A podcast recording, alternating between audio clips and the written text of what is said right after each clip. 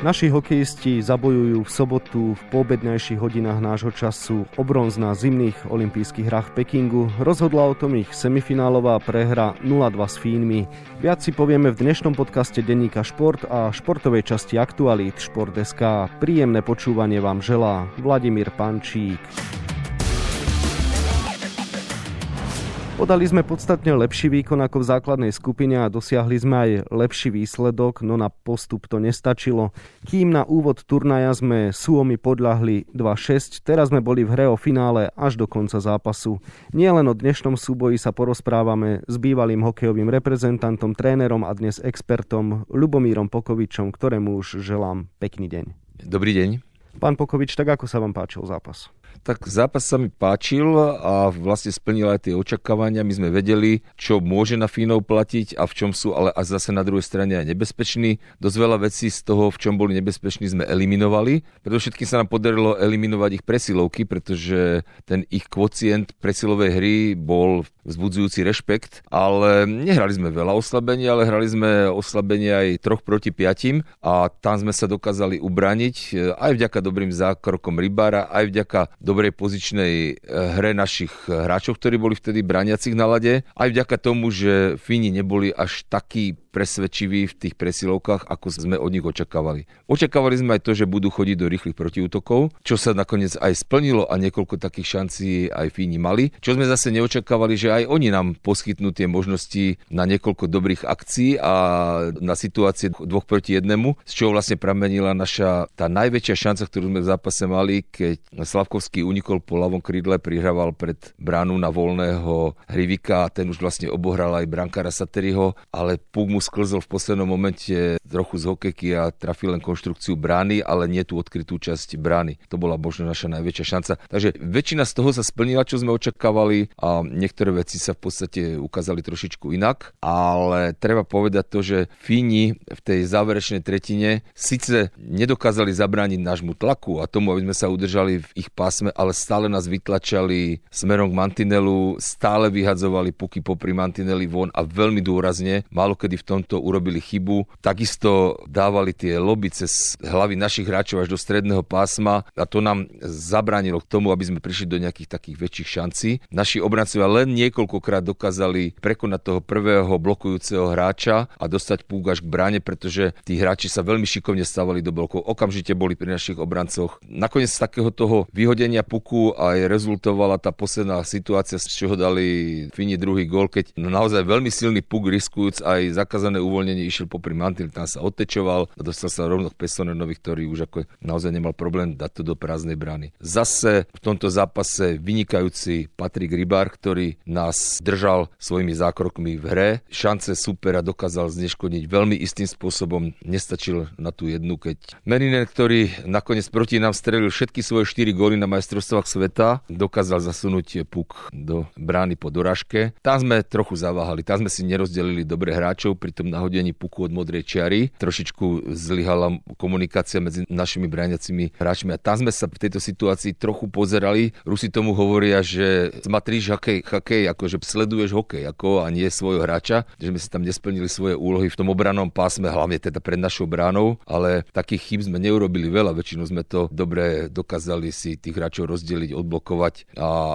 aj Fíni, keď sa snažili robiť tlak v našej obranej tretine, tak tiež podobne ako oni sme dokázali dokázali vytlačiť tie puky k mantinelom a nedovolovať ešte také veľké šance. Nakoniec ten výsledok, keď sa to tak vezme, ako keby 1-0, lebo keď by som nerátal ten puk do prázdnej brany, aj hovorí o tom, že ako tie mužstva hrali disciplinovane, ako disciplinovane aj bránili. Suma sumárum, čo nám možno trošku chýbalo, aby sme sa presadili? Možno aj to povestné šťastie, alebo väčšia efektivita, alebo ešte väčší dôraz pred bránkou súpera? No tak to povestné šťastie hrá svoju rolu v týchto vyrovnaných zápasoch. Tak ako sme ho mali proti Američanom, treba povedať, to šťastie sme tam mali v tom závere, puk sa odrazil rovno k Hrivikovi, sa mohol odraziť aj inak. Tento raz sa tak neodrazil, odrazil sa pri tej doražke k Maninenovi a ten dal vlastne ten rozhodujúci gól. Dosť často padajú v hokeji góly, že je pred bránou supera aj nejaká taká trma vrma spleť hráčov, odrazí sa to od niektorého z hráčov. Také šťastie nám v tomto zápase neprijalo. Je to zaujímavé, ale štatistika hovorí jasne, Fínov sme na veľkom turnaji nezdolali už dlhých 18 rokov, to je v podstate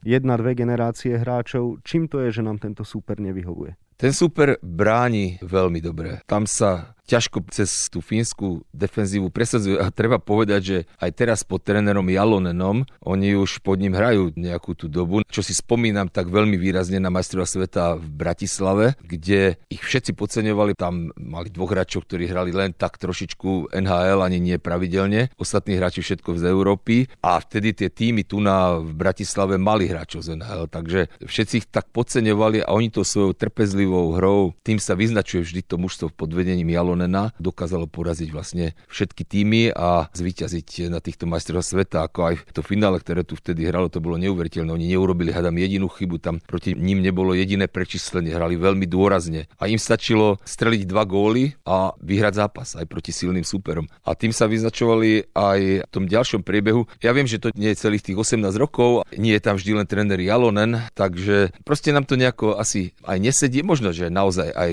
trocha smole. Veď aj dnes sme ten zápas vlastne mohli vyhrať, keby nám to šťastie prijalo a im to šťastie proti nám žiči. Aj ako sme to mali proti ním o bronzové medaily rozohrané vo Vancouveri, stav 3-1 po dvoch tretinách. Dokázali to zrovnať tak, že tam nás tedy provokovali a vtedy dokázali si vynútiť nejaké presilové hry. Nakoniec im to tam vtedy tiež takým veľkým šťastím padlo. Takže možno, že je to z časti tým spôsobom, ako oni hrajú. Sú dobrí korčulári, sú disciplinovaní, dobre bránia, ale niekedy niekedy je rozhodujúce aj kus šťastia v hokeji.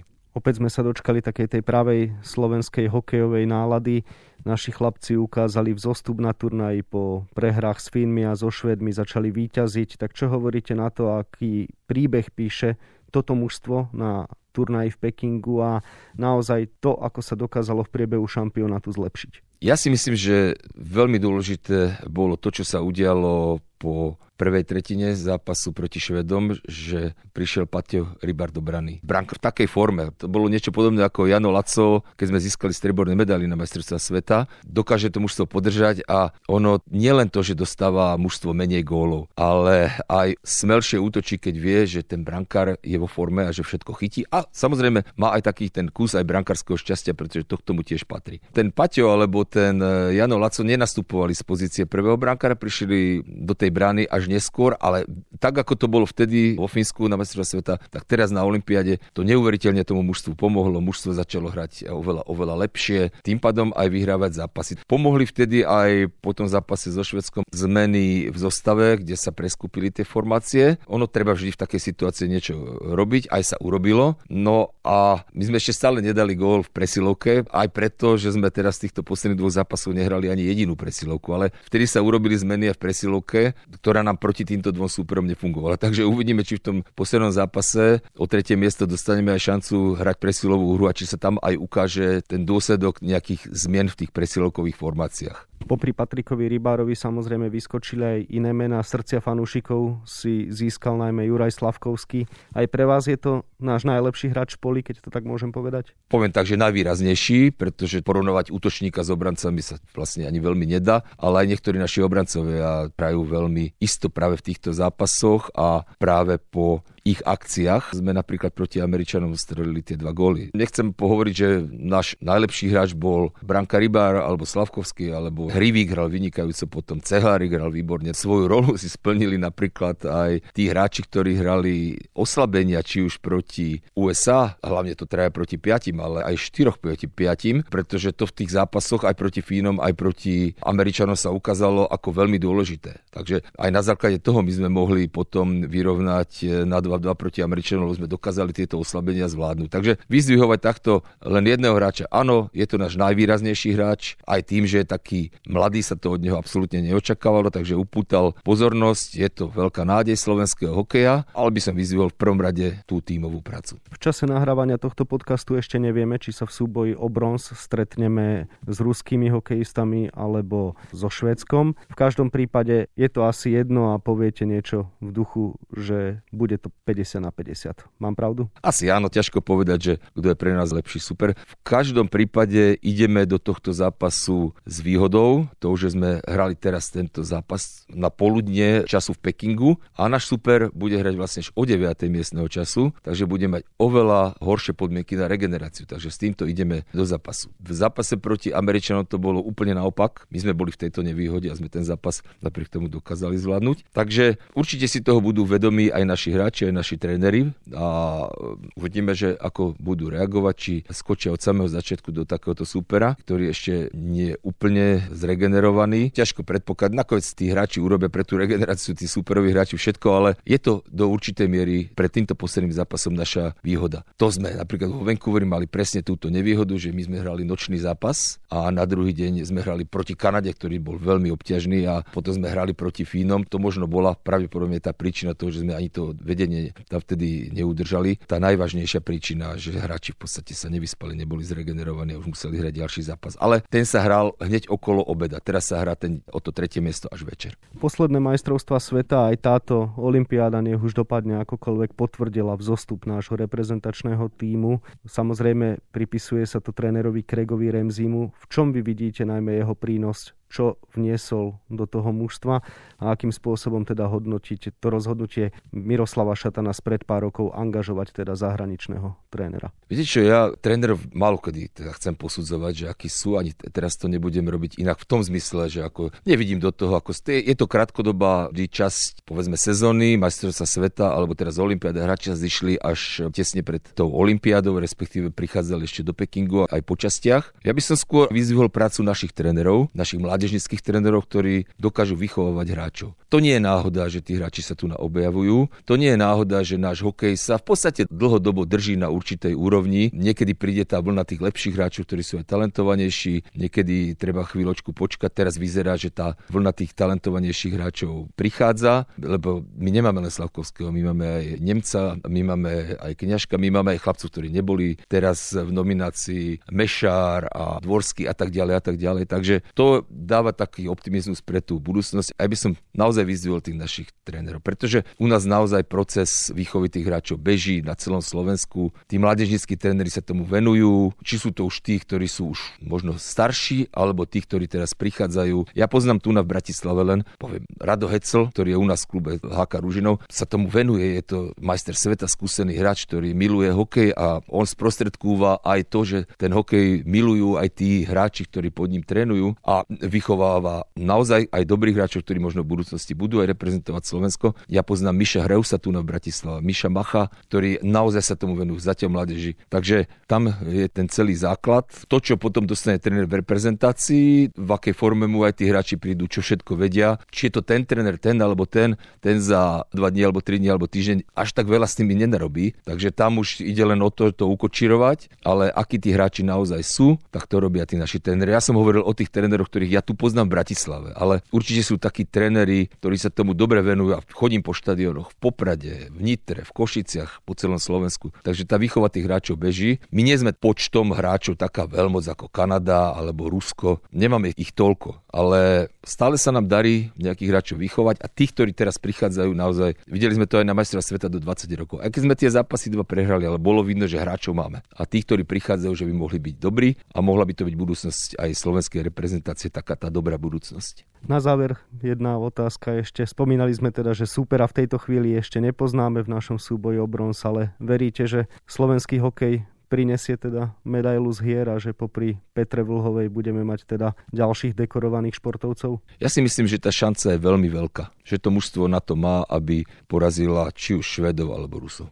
A koho by ste si teda vyskôr želali? Proti Rusom sme ešte nehrali na týchto majstrovstvách sveta, tak Rusov. Toľko želanie a posledné slova tomto podcaste nášho bývalého hokejového reprezentanta a dnes experta Lubomíra Pokoviča, ktorému ďakujem za rozhovor a želám ešte pekný deň. Ďakujem vám za pozvanie, dovidenia. Viac našej hokejovej reprezentácii venujeme na webe Športdeska a takisto v denníku Šport. V jeho dnešnom vydaní nájdete aj tieto témy.